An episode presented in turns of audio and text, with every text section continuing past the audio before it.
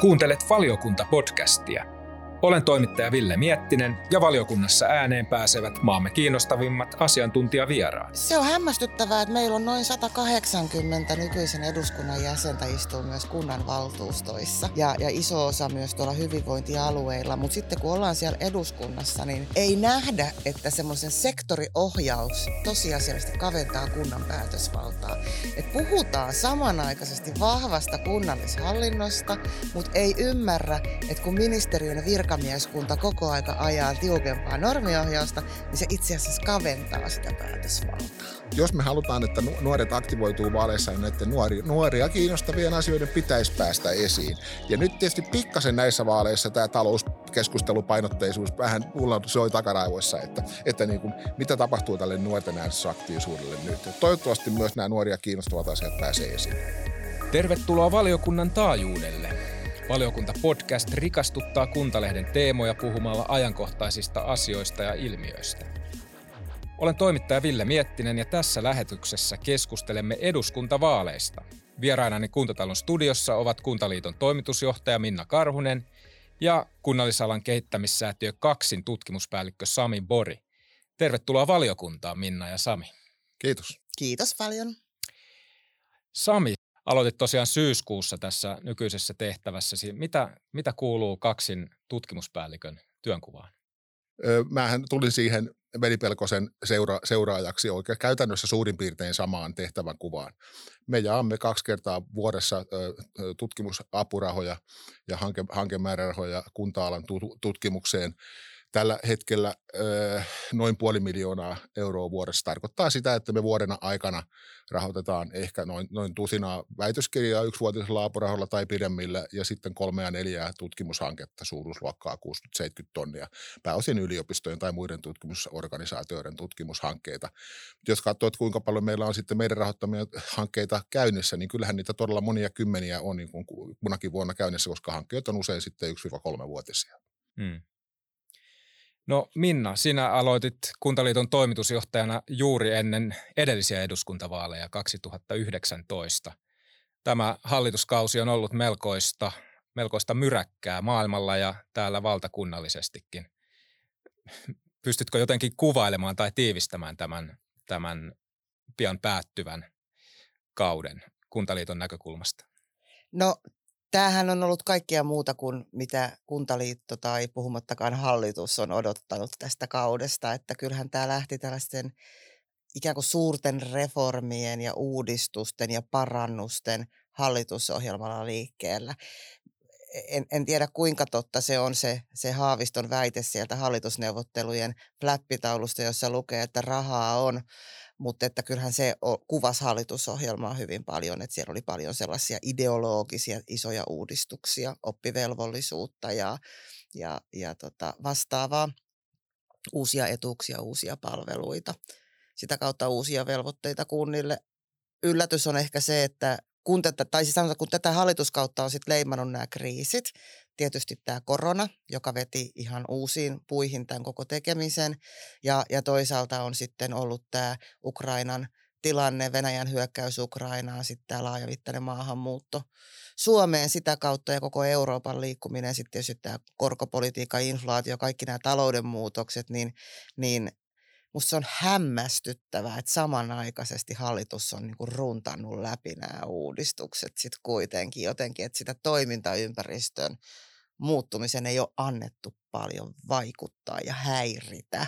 Ja, ja sitten sanotaan vielä, että tämä sana runtata kuvaa kyllä tämän hallituksen tekemistä. Että kyllä tämä niin, kuin niin kova korvasta on ollut kuuntelemaan asiantuntija. Koronan hoidossa tiedetään, minkälaisia taisteluja oli, mutta myös se, että mitä me ollaan yritetty tästä sote-uudistuksesta sanoa kuntaliitosta ja kuntakentältä, mitä me yritettiin sanoa oppivelvollisuuden laajentamisesta tai, tai mitä me ollaan yritetty esimerkiksi nyt rakentamislainsäädännön lainsäädännöstä sanoo, nämä on kaikki vaan siitä huolimatta, että nähdään, että siellä on ihan hirveä isoja mokia niin viety läpi. Että hatun nosto jääräpäisyydestä hallitukselle. Onko mitään hyvää tullut tällä hallituskaudella? Jaa, no tota, taa, tada, T25. Mm. Eli sehän on niinku ihan huikean hieno. Kunnat ei koskaan halua itselleen lisää tehtäviä, mutta tämä on ollut tehtävä, jonka kunnat on halunnut, koska me halutaan näyttää, että me pystytään hoitaa tämä homma koko aika pienenevän työvoimareservin näkökulmasta niin paremmin kuin mitä valtio on. Että, että se on niin kuin hieno asia.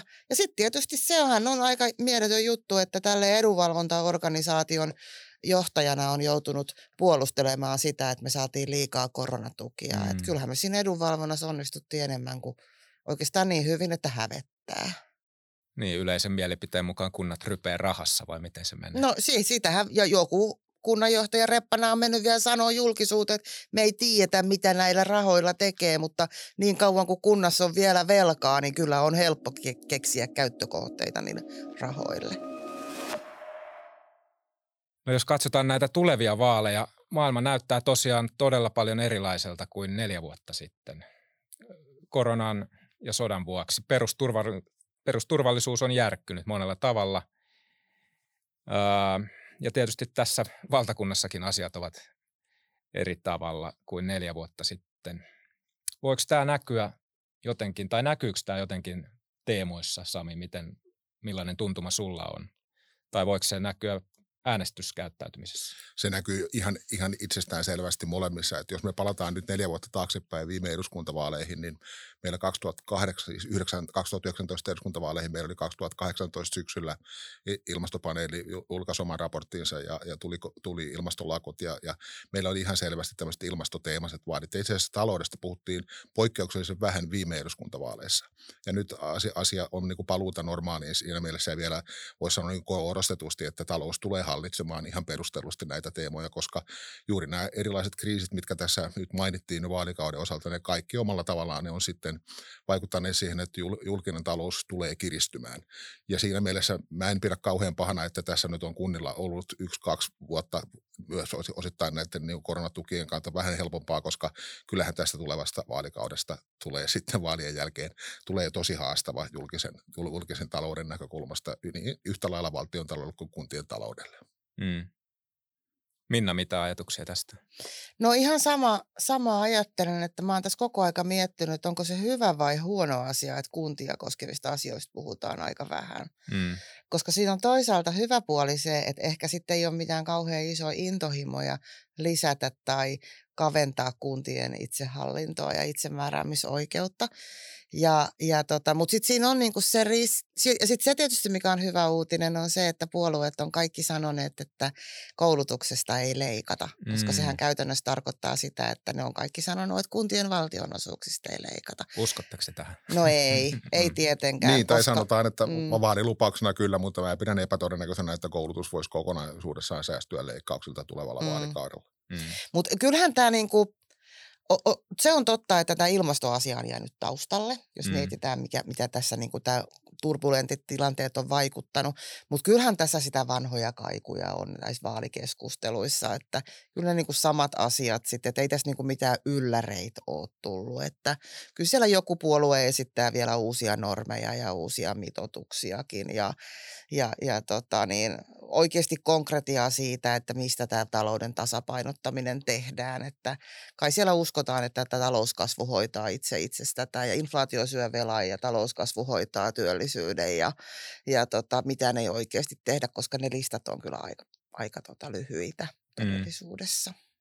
Onko se edes realistista odottaa jotain omaperäistä tai rohkeaa teemoista? No, tämähän on vähän no, sellainen filosofinen tai käsitteellinen kysymys, että mikä on omaperäistä ja rohkeaa, että jos me katsotaan meidän puolue- puoluejärjestelmää, niin kyllähän tosiasia on se, että jos katsotaan 2010-luvulta alkaen tapahtuneita muutoksia, niin tuota, meillä, on, meillä on isot puolueeksi, vakiintuneeksi puolueeksi tullut perussuomalaiset, jotka esittää monissa politiikan asiakysymyksissä, niin kuin sanotaan semmoisen konsensus Suomen vastaisia näkemyksiä. Että jos ei meillä olisi perussuomalaisia, niin meillä ei monissa kysymyksissä olisi selvästi sieltä ikään kuin täysin vastakkaista näkemystä siitä, mitä tehdään koskee koskee nyt sitten työperäistä maahanmuuttoa Euroopan unionia tai jotain muuta. Ja, ja sitten meillä on myös, että kyllähän meillä tietyllä tapaa niin nämä puoluekentän jännitteet on, on lisä, lisääntyneet ja, ja meillä löytyy toki muitakin esimerkkejä. Ja mä en sano, että tämä on, niin kuin, mä en puhunut ollenkaan nyt niin kuin Akselilla, onko tämä hyvä vai paha asia, vaan tosiasia vaan on, että kyllähän niitä niin kuin vaihtoehtoja on ollut. Että jos mä katson tutkijana pidemmällä aikavälillä sitä, että kun meillä, meillä vielä 7, 8, 90-luvulla mitattiin sitä, että puolueet ei millään tavalla eroa toisistaan, niin siihen ei niin kuin mitään todellisuuspohjaa enää. Että niin kuin mm. kansalaisille on tullut paljon selvemmäksi tavallaan se, että mitkä mm. nämä puolueiden väliset erot on. Ja se näkyy itse asiassa viime eduskuntavaaleissa jo siinä, että äänestysprosentti nousi pikkasen. Mm. Ja tähän voisi sanoa sen, että silloin kun menee hyvin ja on tehdä, voidaan suorittaa jakopolitiikkaa, niin silloinhan erot kapenee, kave, kaventuu, näin, koska kyllä. silloin kaikki rakentaa sitä hyvinvointia Joo. ja lupaa uutta. Mm. Mutta sitten kun talous kiristyy ja, ja niin kuin jakovaraa on vähemmän, niin silloinhan nämä tulee, niin kuin tämä, ketkä kannattaa velkaantumista, verotusten mm, nostamista, kyllä. ketkä niin kuin palkkaverotuksen alentamista ja, ja, ja tota niin, tehokkaampaa taloutta ja kilpailullisuutta. Ja, niin, niin näähän, silloinhan nämä erot korostuu. Mm. Ja sama koskee tietysti, että tämä perussuomalaiset on tuonut niin kuin, ihan niin kuin Euroopassakin tietysti nämä vahva äärioikeisto. Nimenomaan näin, mm. Kyllä. Ja tosiaan niin siis ei pelkästään siinä, että paljonko leikataan tulevalla valikaudella, vaan mistä leikataan. Nimenomaan. Siitä on puolueet todella eri mieltä. On. Tavallaan jos katsotaan valtion suunnasta kuntia, niin kuntakin näyttää nyt varmaan erilaiselta. Minna, sanoit jo siihen, että kuntien asioista ei, ei ole hirveästi puhuttu näissä vaali, kampanjoissa tai teemoissa tai keskusteluissa vielä, mutta tota, miten se vaikuttaa, että kunnan, kunnan suhde valtioon ja kunnan asema on nyt aika lailla erilainen kuin ennen sote-uudistusta, eli vielä viime vaaleissa? Joo, me ollaan otettu ö, aika merkittävä askel nyt siihen, että kunnallista itsehallintoa on, on lähetty taas kyseenalaista ja esimerkiksi tämä TE 25, niin siellä nämä kahde, anteeksi, 15 000, ei kun 20 000 työllisen niin, ää, määrä, että pitää olla se järjestämisalue ja, ja kunnat velvoitetaan, niin sehän on sitä omaehtoista päätöksentekoa, itsenäistä päätöksentekoa, valinnanvapautta, niin nyt sitten kaventanut. Ja, ja koko aika tulee sellaisia piirteitä keskustelussa, että haluttaisiin entistä tiukemmin ohjata. Tulee tätä normiohjausta koko aika lisää. Ja ainakin tuossa yhden valtion virkamiehen kanssa puhuin, että se riski, että mitä, mitä vähe, enemmän meillä on heikkoja kuntia, jotka ei selviä lakisääteisistä tehtävistä, sitä enemmän meille tulee lisää semmoista suoraa sektoria sektoriohjausta. Ja, ja sehän on se, mitä me ei haluttaisi. Ja, ja kyllähän tässä niin se tilanne, että kuntien pitäisi itse nyt herätä, kuntakentän, tämän, tämän paikallishallinnon siihen, että meidän pitäisi oma-aloitteisesti ruveta rakentamaan vahvoja kokonaisuuksia, koska muuten tämä menee valtionhallinnon suuntaan koko aika.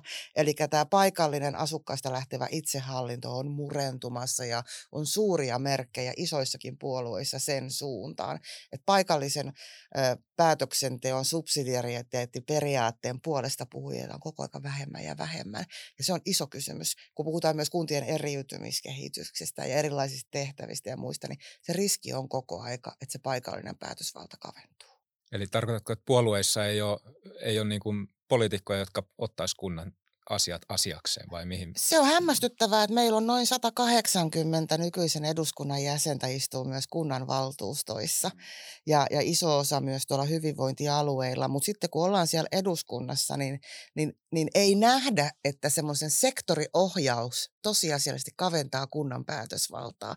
Et puhutaan samanaikaisesti vahvasta kunnallishallinnosta, mutta ei ymmärrä, että kun ministeriön virkamieskunta koko aika ajaa tiukempaa normiohjausta, niin se itse asiassa kaventaa sitä päätösvaltaa se liikkumavara ja valinnan mahdollisuudet paikallisesti tehdä oikeasti strategisia päätöksiä siellä kunnan valtuustoissa, niin pienenee, kun rahoitus esimerkiksi koko aika tiukemmin ja tiukemmin. Me ollaan palaamassa kohti sitä, että meillä oli ennen, ennen tota niin, näitä valtionapuja hyvin, hyvin tiukasti säädelty, että mihin kunta sai käyttää rahansa ennen kuin mentiin tähän asukaspohjaiseen se, ää, rahoitukseen, niin nyt ollaan menty koko aika lähemmän hankerahoitusten ja erillishakujen ja muiden kautta koko aika ohjataan ja kavennetaan kunnan omaa päätösvaltaa.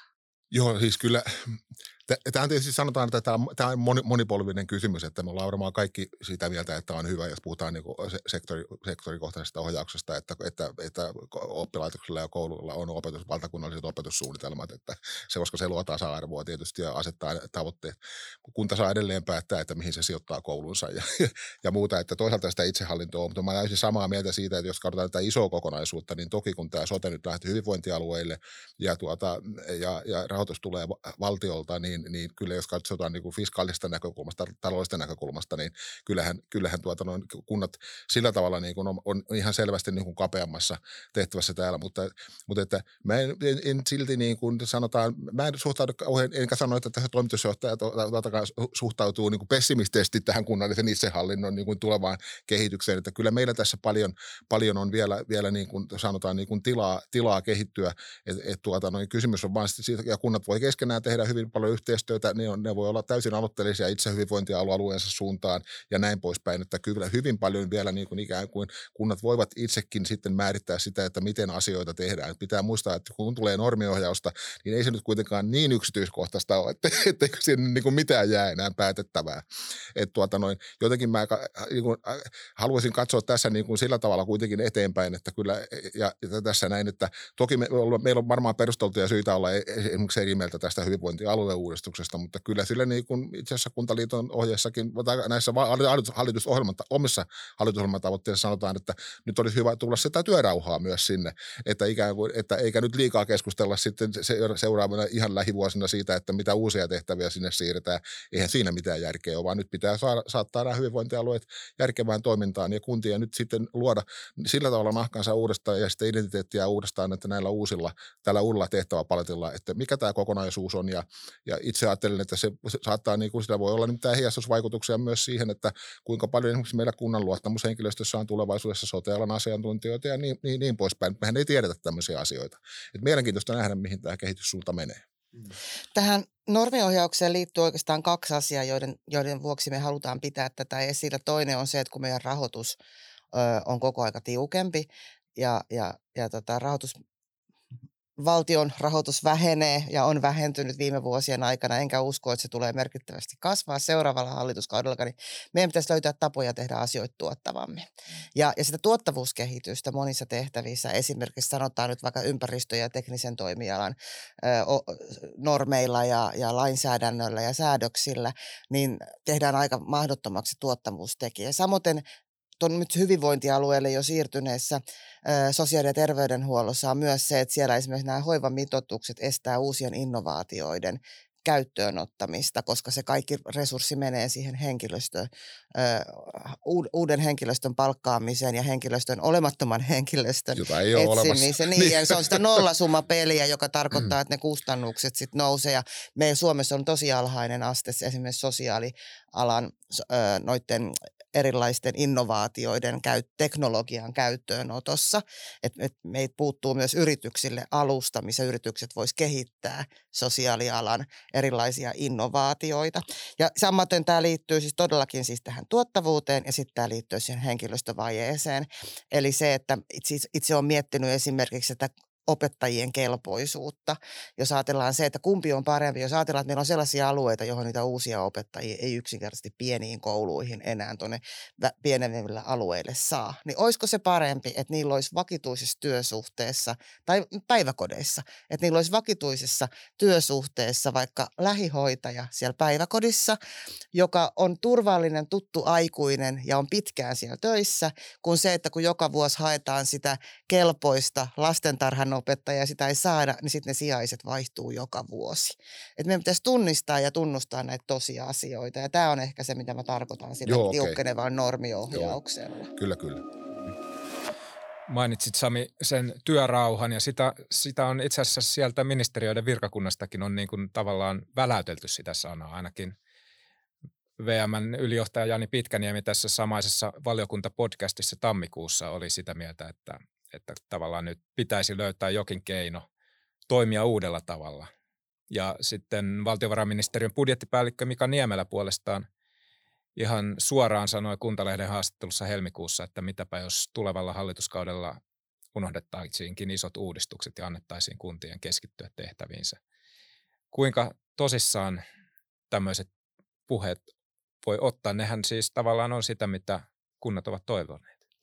Joo, mä luulen, että tämä työrauha liittyy siihen, että mitä tehtäviä annetaan suoraan nyt näille hyvinvointialueille. Meillä on edelleen sitä halukkuutta, että näistä tehtäisiin ne monialaiset maakunnat.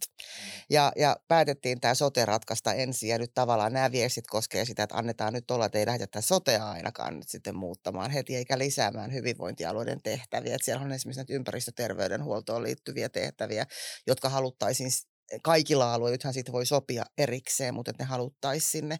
Ja, ja, tota, ja sitten on, on, on tämä valtion aluehallinnon uudistaminen, tuleeko sieltä monialaisille maakunnille jotain uutta pohjaa, on, on, on yksi kysymys. Sitten me tietysti toivottaisiin, että vaikka on työrauha, niin voitaisiin miettiä edelleen esimerkiksi siellä, siellä tota koulu, koulumaailmassa näitä koulukuraattoreja, koulupsykologia, että onko ne oikeassa paikassa, kun on hyvinvointialue. Työllisyyspalveluihin liittyy näitä mielenterveyspäihdepalveluita, jotka, jotka pitää pitää miettiä, että kyllä tämmöistä säätämistä ehkä tarvitaan. Se, mistä mä olen huolissaan näissä isoissa rakenteellisissa uudistuksissa, on tämä perusopetuksen tulevaisuus. Että kun lukee näitä opetusministeriön virkamiespuheenvuoroja, niin kyllä siellä jo pikkasen siintää sellainen haikailu tällaisiin sivistysalueisiin. Tai, tai itsekin on kysynyt, että voi, on, onko se sitten, onko odotettavissa joku paras lainsäädäntö, joka koskee näitä perusopetuspalveluita, että pitääkin olla tietty määrä asukkaita, että saa järjestää kunta itsenäisesti perusopetuspalvelut. Että tämän tyyppisiä rakenteellisia uudistuksia saattaa olla kyllä, että jotka ei kohdistu hyvinvointialueisiin. Mä itse ajattelen, että tämä hyvinvointialueuudistus on jo tällaisena tosiaan niin massiivinen uudistus, että mä ajattelen kyllä kanssa näin, että tästä käydin keskustelun perusteella, että se koskee nimenomaan tämä työrauha-asia nyt sitä ajatusta, että niitä uusia tehtäviä ei ihan lähivuosina aleta tuppaamaan sinne. Ja mä itse asiassa luulen, että tästä vallitsee aika iso, iso konsensus. Ja tähän vaikuttaa tietysti myös se, että tässä on aika paljon muitakin asioita ratkaistavana mm. tässä mm. yhteiskunnassa tällä hetkellä. Ja, ja tuota, noin meille, että nyt pitää tosiaan, niin mun mielestä mä luin sen, luin sen Niemelän haastattelun kuntalehdestä ja musta siinä oli paljon hyviä ajatuksia. Mm. Se oli kuin suoraan Kuntaliiton hallitusohjelma tavoitteista. Että ei kunnille uusia no, tehtäviä. Sitä paremmaltaan se maistuu Kuntaliitossa. Kyllä, ei, ei, ei ilman rahoitusta uusia tehtäviä ja valtionosuuksia, kuntien rahoitusta ei saa leikata ja pitää olla kestävä talous. Niin mä oikein ihmettelin, että se me on saatu meidän mies VM. Kuulostako liian hyvältä?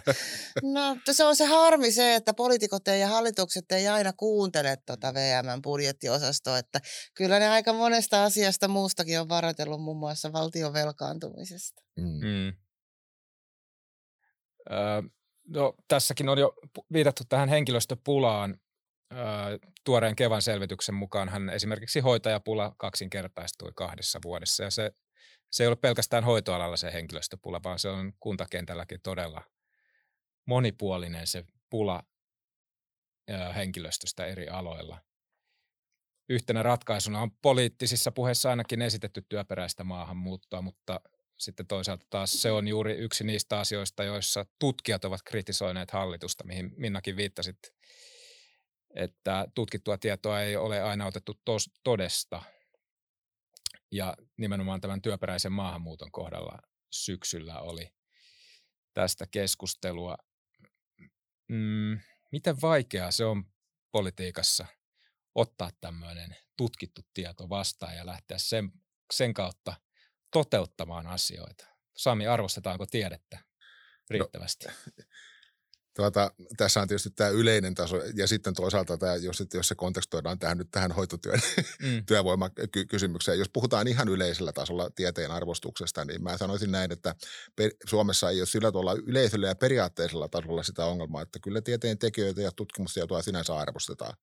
Mutta sitten on se käytännön taso, että, että kun tehdään, kun ruvetaan tekemään politiikkaa ja siellä on sitten erilaisilla poliittisilla ryhmittymillä erilaisia tavoitteita ja lähdetään tekemään kompromisseja, kompromisseja, niin kyllähän tosiasia on se, että puolueet painottaa niitä omia, omia lyhyen aikavälin omia tavoitteitaan aina huomattavasti paljon enemmän ja tekee usein sitten ihan tieteen ja tutkimustiedonkin vastaisesti asioita.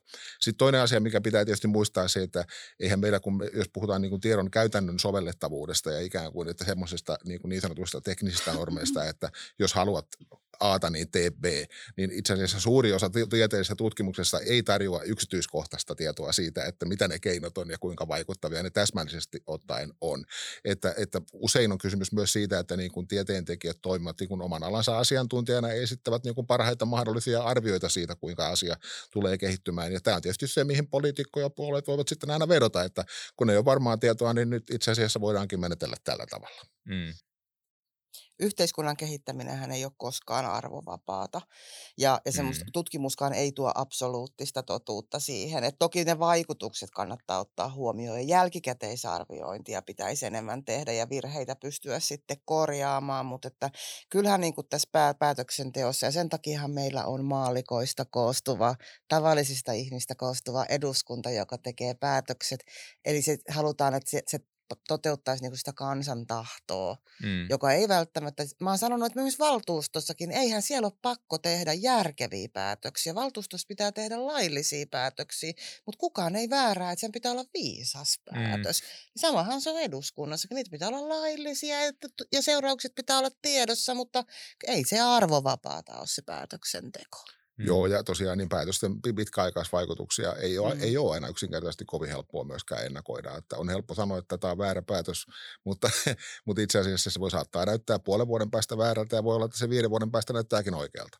Että näinkin voi tapahtua. Ja sitä paitsi eihän tutkijatkaan aina ole samaa mieltä. Eikö ja se, sitä, eikö, eikö, itse yritin viitata Joo. tähän näin, että eihän, eihän meillä ole monista asioista ei ole olemassa niin eksaktia, eksaktia mm. absoluuttista yksimielisyyttä eikä muuta. Ja itse asiassa näinhän se nimenomaan onkin, että jos nyt mietitään mietitään vaikka, vaikka tuota noin talouspolitiikkaa, kansantaloustieteilijöitä, niin kyllä meillä löytyy hyvin ristariitaisia käsityksiä siitä, että mikä olisi niin sanotusti oikein, oikein tehdä talouspoliittisesti. Mutta hei Sami, pitäisikö meidän saada sinne perustuslakivaliokuntaankin vähän näkemyseroja, että tämä on niinku se, se yksi no, suomalaisen no, yhteiskunnan kehittymisen jarru, että meillä on vain, y- on, onko niin, että perustuslakitulkinnasta on olemassa vain yksi totuus? Ei, ei ole kyllä. Mä oon sen verran monessa perustuslakivaliokunnassa itse ollut ja istunnossa ollut itse asiantuntijana lähinnä tietysti vaaliasioissa, en näissä, mit, mm. mitä sä nyt ehkä tässä ajattelet, niin kuin sote-asioissa tai muissa. Niin, tuota, mutta tuota noin, kyllä siellä, siellä on oppi, oppineita ihmisiä, tuota, mutta että mä tiedän, että tätä kritiikkiä on esitetty tässä viime vuosina erityisesti, ja tämä sote-asiahan oli semmoinen, mikä kirvoitti sitä paljon, koska nämä sote-uudistukset aikoinaan kaatu sitten siihen, että, että, että oli tulk, asiantuntijatulkinnat, mutta kyllä muutkin tulkinnat oli sitä mieltä, että niitä ei voitu lähteä pitää perustuslain muukasina. Perustuslakivaliokunta on yksi esimerkki, mutta tokihan löytyy paljon muitakin, muitakin, muitakin esimerkkejä. Ja tuota, mä sanoisin, jos mä kääntäisin näin, että arvostetaanko tieteentekijöitä, niin kyllähän tämä perustuslakivaliokunnan nämä, nämä tuota noin asiantuntijalausunnot, jotka käytännössä sitten, sitten e, myötä vaikuttavat siihen, että tämä tietty sotemalli kaatui, niin se on esimerkki siitä, että siinä on kyllä mm. kuunneltu asiantuntijoita, mm. perustuslakiasiantuntijoita. Mm, just näin. Toisaalta taas tämä ympärivuorokautisen hoivan henkilöstömitoituksen säätäminen, eikö se tavallaan kuitenkin päätetty sivuuttaen melko selvät tosiasiat, vai eikö, eikö se data ollut riittävän pitävää, että henkilöitä ei vain ole? Se oli tietysti liitty näihin vaalilupauksiin, mm. että et, et, et se oli päätetty hoitaa, koska olin itse silloin avin ylijohtajana, kun tämä lähti tämä vanhustenhuollon kriisi liikkeelle. Ja kysehän ei ollut siitä, että meidän lainsäädännössä ei olisi riittävä mitoitus, vaan voimassa olevaa lainsäädäntöä ei noudatettu. Mm. Että et joku 05, mistä on puhuttu, silloin oli lainsäädännössä, niin sehän ei ollut missään tehostetun palveluasumisen yksiköissä edes tosiasiallinen mm, niin kuin henkilöstön mitoitus, vaan se oli 06, 066. Eli, eli kyllähän niin kuin si, siinä oli kyse semmoisesta hal- halusta. Mähän aloitin tästä keskustelun sanomalla, että hallitus halusi runnoa. Ja, ja nythän on nähty, että se on täysin mahdotonta. Että silloin tietoinen päätös, että tämä hoidetaan näin. Mm. Joo, näissä hoitajamitoituksissa todella on se ongelma, että jos, jos meillä on alueita Suomessa, joissa yksinkertaisesti tekijöitä ei löydy, niin kuin meillä tällä hetkellä on jo itse asiassa ihan, ihan siis keskuskaupungeissakin, sitten tietyillä esimerkiksi terveydenhuollon aloilla, niin valtava työvoimapula. niin tuota, eihän siinä mitoitus sitten enää auta yksinkertaisesti. Mm. Et siinä, siinä, ja ne on hyvin viheliäisiä ja monisyisiä ongelmia, että kuinka saadaan ensinnäkin väki palaamaan töihin, tarjotaanko työperäistä maahanmuuttoa, kuinka saadaan työhyvinvointi ja työolot sellaisiksi, että, että, että sitä työtä on niin kuin järkevää tehdä, kuinka saadaan palkkaus sellaiseksi, että sitä on järkevää tehdä, onko varaa siihen ja niin poispäin. Ne on oikeasti tosi viheliäisiä ongelmia.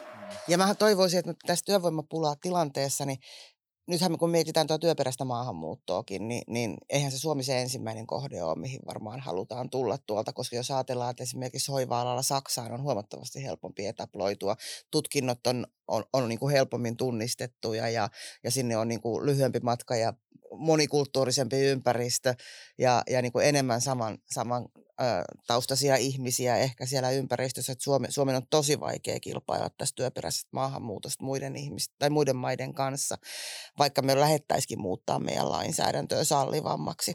Niin, niin kyllähän meidän pitäisi miettiä sitä, että miten me pärjätään vähemmällä porukalla. Tämä on niinku se, että mi, missä, miten me voitaisiin ottaa teknologiaa käyttöön, miten me voitaisiin lisätä ihmisten omaa vastuuta, miten me voitaisiin tehdä eri tavalla. Eli mun mielestä keskustelu pitäisi huomattavasti enemmän suunnata siihen, miten me pärjätään vähemmällä jengillä. Mm. Joo, joo, mä oon tästä niin kuin, mä oon osittain samaa mieltä, mutta varmasti, ja varmasti tuota, äh, äh, voidaan olla samaa mieltä siitä, saa esittää eriä mielipiteitä, että me tarvitaan näitä kaikkia, mm, kaikkia, kaikkia keinoja tuota, yhtä, yhtä aikaa, koska tuota, jos me otetaan esimerkkejä, jos ei puhuta hoivaalista, puhutaan vaikka rakennusalasta, niin kyllä, että meidän rakennusteollisuushan ei pyöri mm, ilman virolaista työvoimaa.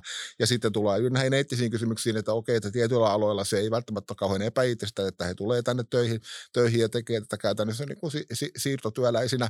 Tuota, ja sitten ho- hoiva-alalla tietysti, että jos me, meidän, meidän naapurimaista otetaan, otetaan, otetaan tänne porukkaa ja sitten sinne tulee työvoimapula, niin totta kai siinä on aika vaikeita eettisiä, eettisiä kysymyksiä.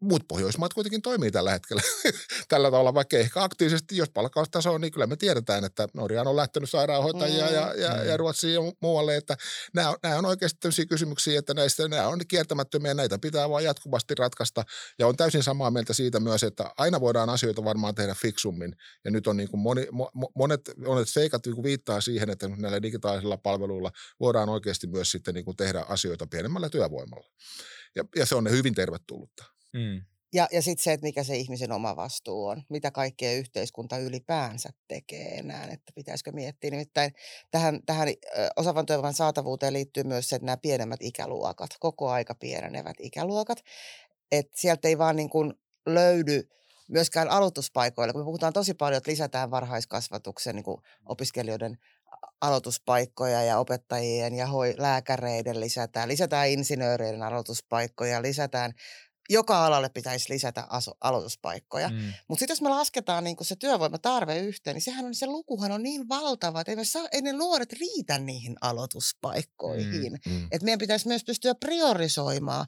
että mikä, mille aloille me halutaan sitä työvoimaa, eikä kaikkialla lisätä niin, että, että me ei pystytä niin ohjaamaan sitä työvoiman virtaa mihinkä suuntaan. Jos palataan siihen eduskuntavaalikulmaan, niin kuinka vaikea tämmöiseen tämmöistä asiaa tuoda esimerkiksi vaalikampanjassa esiin, tai kannattaako mennä perimmäisiin totuuksiin näissä esimerkiksi tässä Tämä on vähän vaikea se, kun totuuden puhuja ei saa sijaa majatalossa. Mm. Ja tämä on yksi syy, miksi me ei ole kuntaliittona jos totta puhutaan, niin haluttu nostaa keskusteluun kaikkein kipeimpiä asioita, koska mm. me pelätään, että sitten kannat lyödään lukkoon ennen vaaleja mm. väärällä tavalla, ja sitten kun olisi välttämätöntä vaalien jälkeen tehdä jotain päätöksiä, niin niitä ei pystytä tekemään, koska on ennen vaaleja luvattu. Ja, ja tämä on semmoinen, että me, me varotaan vähän itse asiassa, että se mitä on ihan, vi, Se on ihan viisasta, viisasta edunvalvontapolitiikkaa kyllä, ja näin, näinhän useat edunvalvojat toimii, koska, ja tietysti myös se perustuu siihen, että siellä on poliittista kokemusta omaavia henkilöitä, jotka tietää, kuinka homma toimii. niin. Että sehän on juuri näin, ja tuota, vaaleissa, vaalejahan ei todella voi voiteta, voiteta tuota puhumalla, puhumalla totuutta, niin kuin tässä hyvin viitattiin, mm-hmm. että vaan, vaan, vaan tuota noin pikemminkin esittämällä oma, oman puolueen ja oman puolueen kannalta asiat mahdollisimman suotuisessa valossa ja puhumalla mieluummin mukavia kuin kovin ikäviä asioita. Mutta kyllähän se äänestäjä, puhutaan paljon sitä äänestäjän oikeusturvasta sitten, mikä se on, niin kyllä mun, äh, kuitenkin se ehdokkaan mielipiteet ja se arvomaailmahan, senhän saa selville. Ja kukaan ei pysty yksittäisiä asioita kaikki skannaa läpi ennen vaaleja. Että kyllä mun mielestä äänestäjän niin kuin oikeusturva ja tuoteturva on huomattavasti parempi silloin, kun ei mennä edes lupaamaan mitään, vaan se, että puhutaan niistä arvoista ja maailmankatsomuksesta ja, ja tämän tyyppisistä isoista linjoista. Joo. Ja riittävän niin kuin yleisellä tasolla, että mun mielestä on ihan reilua, että puhutaan siitä, että suurin piirtein, niin kuin suuruusluokka miljarditasolla suurin piirtein, että kuinka paljon tämä tulee vaalikauden leikkaustarve on, mutta, mutta sielläkään ei kannata mennä yksityiskohtiin, ei menetä sitä, sitä kuitenkin välttämätöntä, välttämätöntä niin kuin tarvetta, tarvetta tehdä kompromisseja muiden puolueiden mm-hmm. tavoitteiden kanssa. Miten Minna, teillä Kuntaliitto tosiaan julkaisi jo syksyllä hallitusohjelmatavoitteet ja siellä oli ensimmäisenä siinä listalla oli tämä kunnallisen itsehallinnon vahvistaminen, mistä ollaan jo tässä juteltu. Onko se se tärkein? Onko se ykkösnumerolla siksi, että se on teille tärkein teille? Joo, se on nimenomaan se, se on se normit, normit ja säätelyn keventäminen ja kunnallinen itsehallinto, sen lisääminen on se tärkeä. Ja, ja sitten on tietysti nämä kuntien tehtävät, että niitä, niitä ei pitäisi lisätä en usko mihinkään merkittävään vähentämiseenkään. Jotkuhan on sanonut, että sote-uudistus oli kuntien tehtävien vähentämistä, olkaa hiljaa ja tyytyväisiä nyt sitten, mutta että se nyt ei ehkä tälle yhteiskunnallinen ratkaisu ollut niin suuri. Ja, ja sitten kolma, kolmas on meille se rahoituksen riittävyys, mm. eli se, että se olisi niin kuin pitkäjänteistä. Että kyllä meidän toive on se, että Suomessa kuntapolitiikka olisi yli hallituskausien kestävää, että on aika, aika raskasta tämä heiluriliike. Mm. Neljä vuotta on niin valtavan lyhyt aika. Sittenhän meillä on toki lukuisia muita tavoitteita sit sinne kaupunkipolitiikkaan ja ilmastokysymyksiin ja liikkumiseen ja, ja kasvuun ja sivistykseen, TE-toimintaan muuhun, että koko arsenaali löytyy. Mutta kyllä nämä, jos jokaisen kuntaliittolaisen pitää opetella hissipuheen, niin siinä on nimenomaan säätely, itsehallinto, rahoitus ja tehtävät. Mm, kyllä. Miten Sami Kaksin selvityksen mukaan kuntaliitokset ja kuntarakenne ovat kansalaisten mielestä vähiten kiinnostavia vaaliteemoja? Minna, Minna tuossa jo äsken viittasi siihen, että puolueessa pitäisi enemmän kuulua se kuntien puolustaminen tai kuntien ääni. Öö, kaipaatko itse poli- poliittiseen puheeseen lisää, lisää kuntien aseman puolustamista? Voisiko se myös tavallaan lisätä näiden teemojen kiinnostavuutta? Öö, kaipaan sitä, että, että sanotaan kaikki, esimerkiksi julkista palvelusta ja julkisesta taloudesta keskustellaan perusteellisesti eduskuntavaalien yhteydessä.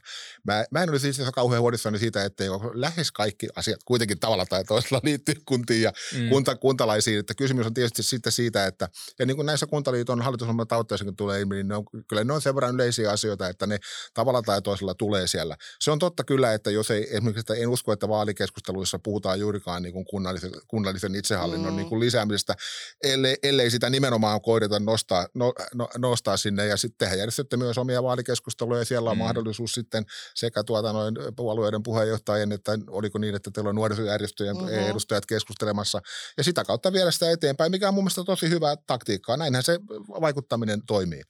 Mitä tulee sitten tähän meidän kaksin selvitykseen, mikä me tehtiin tuota viime, viime, viime joulukuussa kerättiin tämä aineisto ja tämä tuli ulos alkuvuodesta. Mehän kysyttiin lähes 40 eri aihealuetta, miten tärkeänä pitää eri asioihin vaikuttamista huhtikuun eduskuntavaaleissa. Ja viittasit tässä äsken siihen, että kuntaliitokset ja kuntarakenne oli siellä kaikkein vähiten tärkeä. Mutta nyt pitää muistaa, että tässä kysyttiin nimenomaan kuntaliitoksia ja kuntarakennetta vähän byrokraattiselta maistuva vaihtoehto, että mm. en, en lainkaan tutkijana ihmettele, että se jäi tonne, mm. tonne häntäpäähän. Sen sijaan täältä kärjestä löytyy energian saatavuus ja hinta, sairaiden hoito, inflaatio, hintojen nousu, vanhustenhuolto, valtion talous, velan määrä, maanpuolustus. Vaikea sanoa, että etteikö nämä nyt olisi niin kuin järkevästi tuolla ja hyvin perustellusti tuolla kärkiasioissa. Ja nekin tavalla tai toisella, kyllä kaikki liittyvät sitten kuitenkin kunti, kuntiin ja, ja kuntalaisiin. Täällä tulee nuorten syrjäytyminen, työttömyys, koulutusasiat, että, jatku, että kaikillahan näillä on niin kuin tätä kunta, kunta, ku, ku, kuntaliitäntää. Tässä on tietysti muutenkin, niin tämä kysymys, mä ehkä tällainen niin kuin vaalien tutkijana mietin sitä, että meillä on kuitenkin kuntavaalit joka neljäs vuosi ja siellä nimenomaan puhutaan kuntien asioista. Mä ymmärrän, että toivotaan, että eduskunta eduskuntavaaleissakin tulee tämä kunta, kunta, kuntanäkökulma voimakkaasti esille, tuota, koska kunnat edelleen tuottaa niin merkittävän osan julkista palveluista. Ja pidän hyvänä, että niistä keskustellaan myös eduskuntavaalien ö, yhteydessä, mutta on täysin ymmärrettävää ja todella tärkeää, että me keskustellaan tuota noin NATO-jäsenyydestä, EUsta ja muista tämmöisistä niin yle, yle, asioista, jotka nyt ei niinkään ole sitten kuntavaaliasioita, eduskuntavaalien asiasta ja, ja laajasti julkisesta taloudesta kokonaisuutena, jossa sitten tietysti kuntien talous on, on, on yksi osatekijä. Siis meidän yksi sloganihan on se, että eduskuntavaalit on kuntavaalit johtuen juuri siitä, että niin suuri osa kuntien asioista niin päätetään Joo, juuri eduskunnassa. Näin. Ja, ja meidän tehtävä tietysti on pitää esillä nimenomaan niitä Joo, kunta-asioita siinä työtä. keskustelussa. Joo, ja, ja, tota, ja mäkään, tämä kunnallinen itsehallinto niin kysymyksenä, mitä me pidetään edellä, niin sehän onkin piilotettu yksityiskohtiin. Mm. Et se, et sehän ei ole kiinnostava teema sinällään, mutta se, että minkälaista lainsäädäntöä meillä tulee näitä kuntiin koskevia tehtäviä, tehtäviä, että onko se niin puitelainsäädäntöä vai kuinka yksiko, yksityiskohtaista. Että esimerkiksi TE-lainsäädäntö on todella iso askel taaksepäin yksityiskohtaisuudessa Joo. ja prosesseissaan. Ja, ja niin kuin, tämä on niin kuin semmoinen katto sille, sille ajattelulle. Ja, ja se, että ymmärrän niin hyvin kuntalaisia, että niitä ei voisi vähempää kiinnostaa, jos puhutaan niin kuntarakenteesta. Ja, mutta, mutta ei, mu, eikä, ei kuntalaisia varmasti Joo. myöskään kuntaliitokset tai mä, mä väitän, että okei, hyvin useinhan tulee, on helppo saada niin kuin pieni enemmistö vastustamaan kuntaliitosta, kun kysytään kansanäänestyksissä Joo. kuntalaisilla.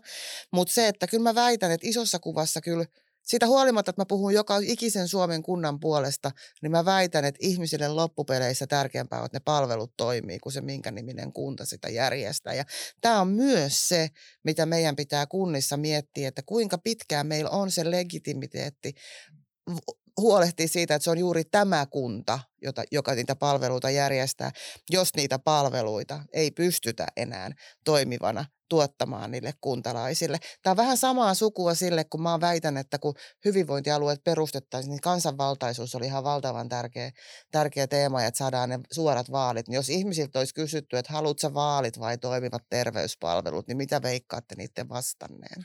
Niin, näin on.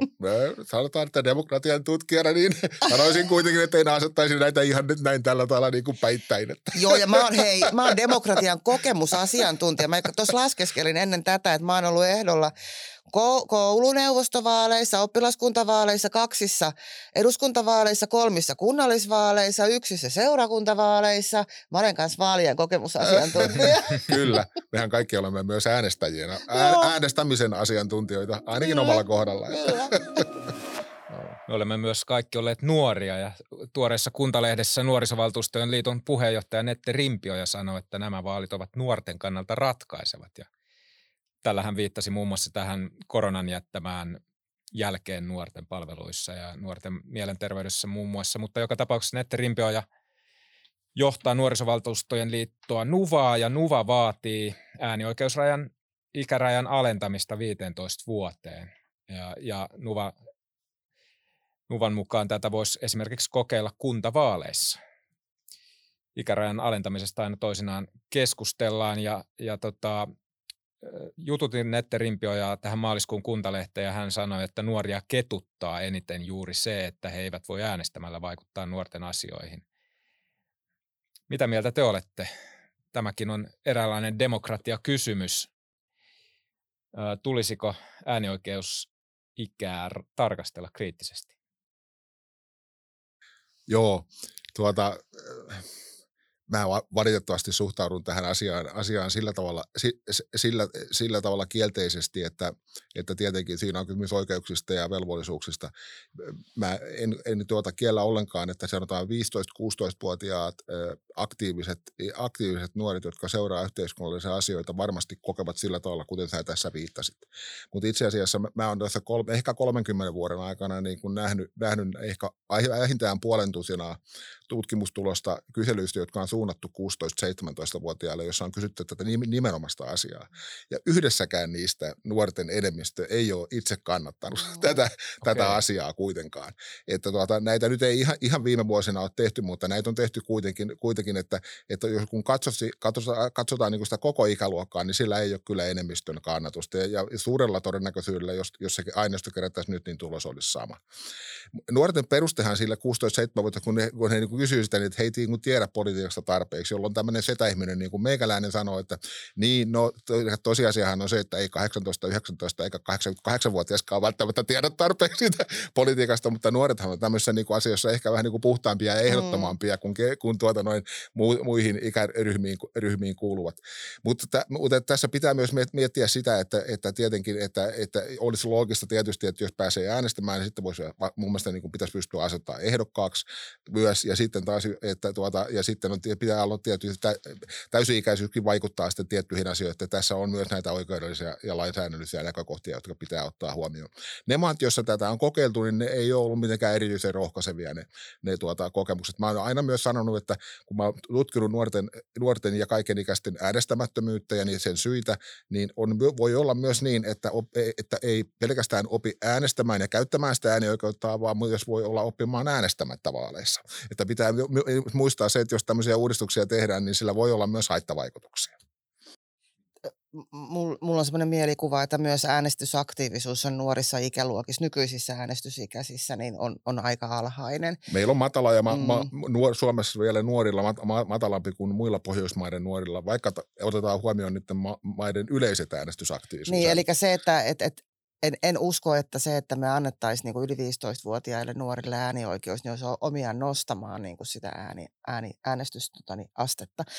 Sen sijaan, mikä mun mielestä on niin kuin äärimmäisen hyvä keino, kun meillä on näitä aktiivisia nuoria sit kuitenkin, on se pieni, pienempi porukka, joka haluaa päästä vaikuttamaan, niin juuri tämä nuorisovaltuustojärjestelmä, Joo, jota ne, Nettäkin edustaa, niin on äärimmäisen hyvä. Mulla on siitä hyvät kokemukset sen toimivuudesta Järvenpään kaupungissa, kun olin töissä, niin meillä oli siellä hyvin aktiivisesti, he osallistuivat lautakuntien toimintaan, toi sieltä näkemyksiä esille.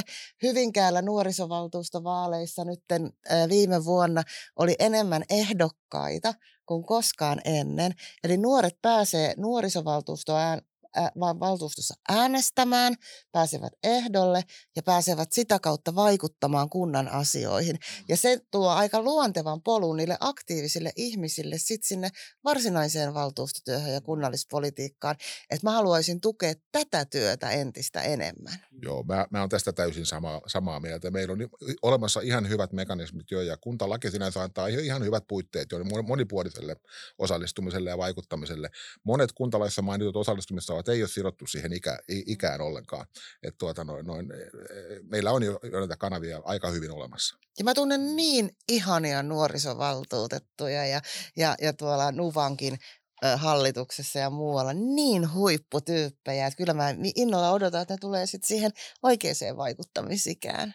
Joo. Mun täytyy tässä vielä sanoa, että mehän tutkittiin viime eduskuntavaaleissa sitä, että, että ja katsottiin tilastojen, tilastojen sähköisen äänioikeusrekisterin perusteella viime eduskuntavaalit, joissa puhuttiin paljon ilmastoasioista.